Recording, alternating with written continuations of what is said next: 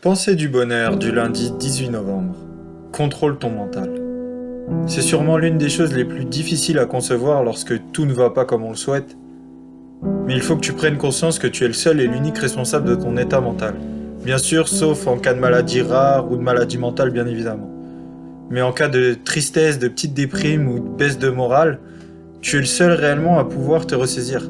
Même si tes amis, ta famille ou ton entourage peuvent être présents pour toi et t'aider à sortir la tête de l'eau, c'est à toi de pouvoir changer tes croyances et réellement d'aller de l'avant.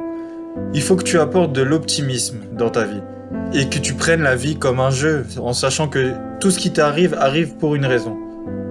C'est une nouvelle leçon à chaque fois quand tu subis un échec, quand tu te retrouves face à un refus, c'est une nouvelle leçon à apprendre qui te permettra de devenir encore meilleur.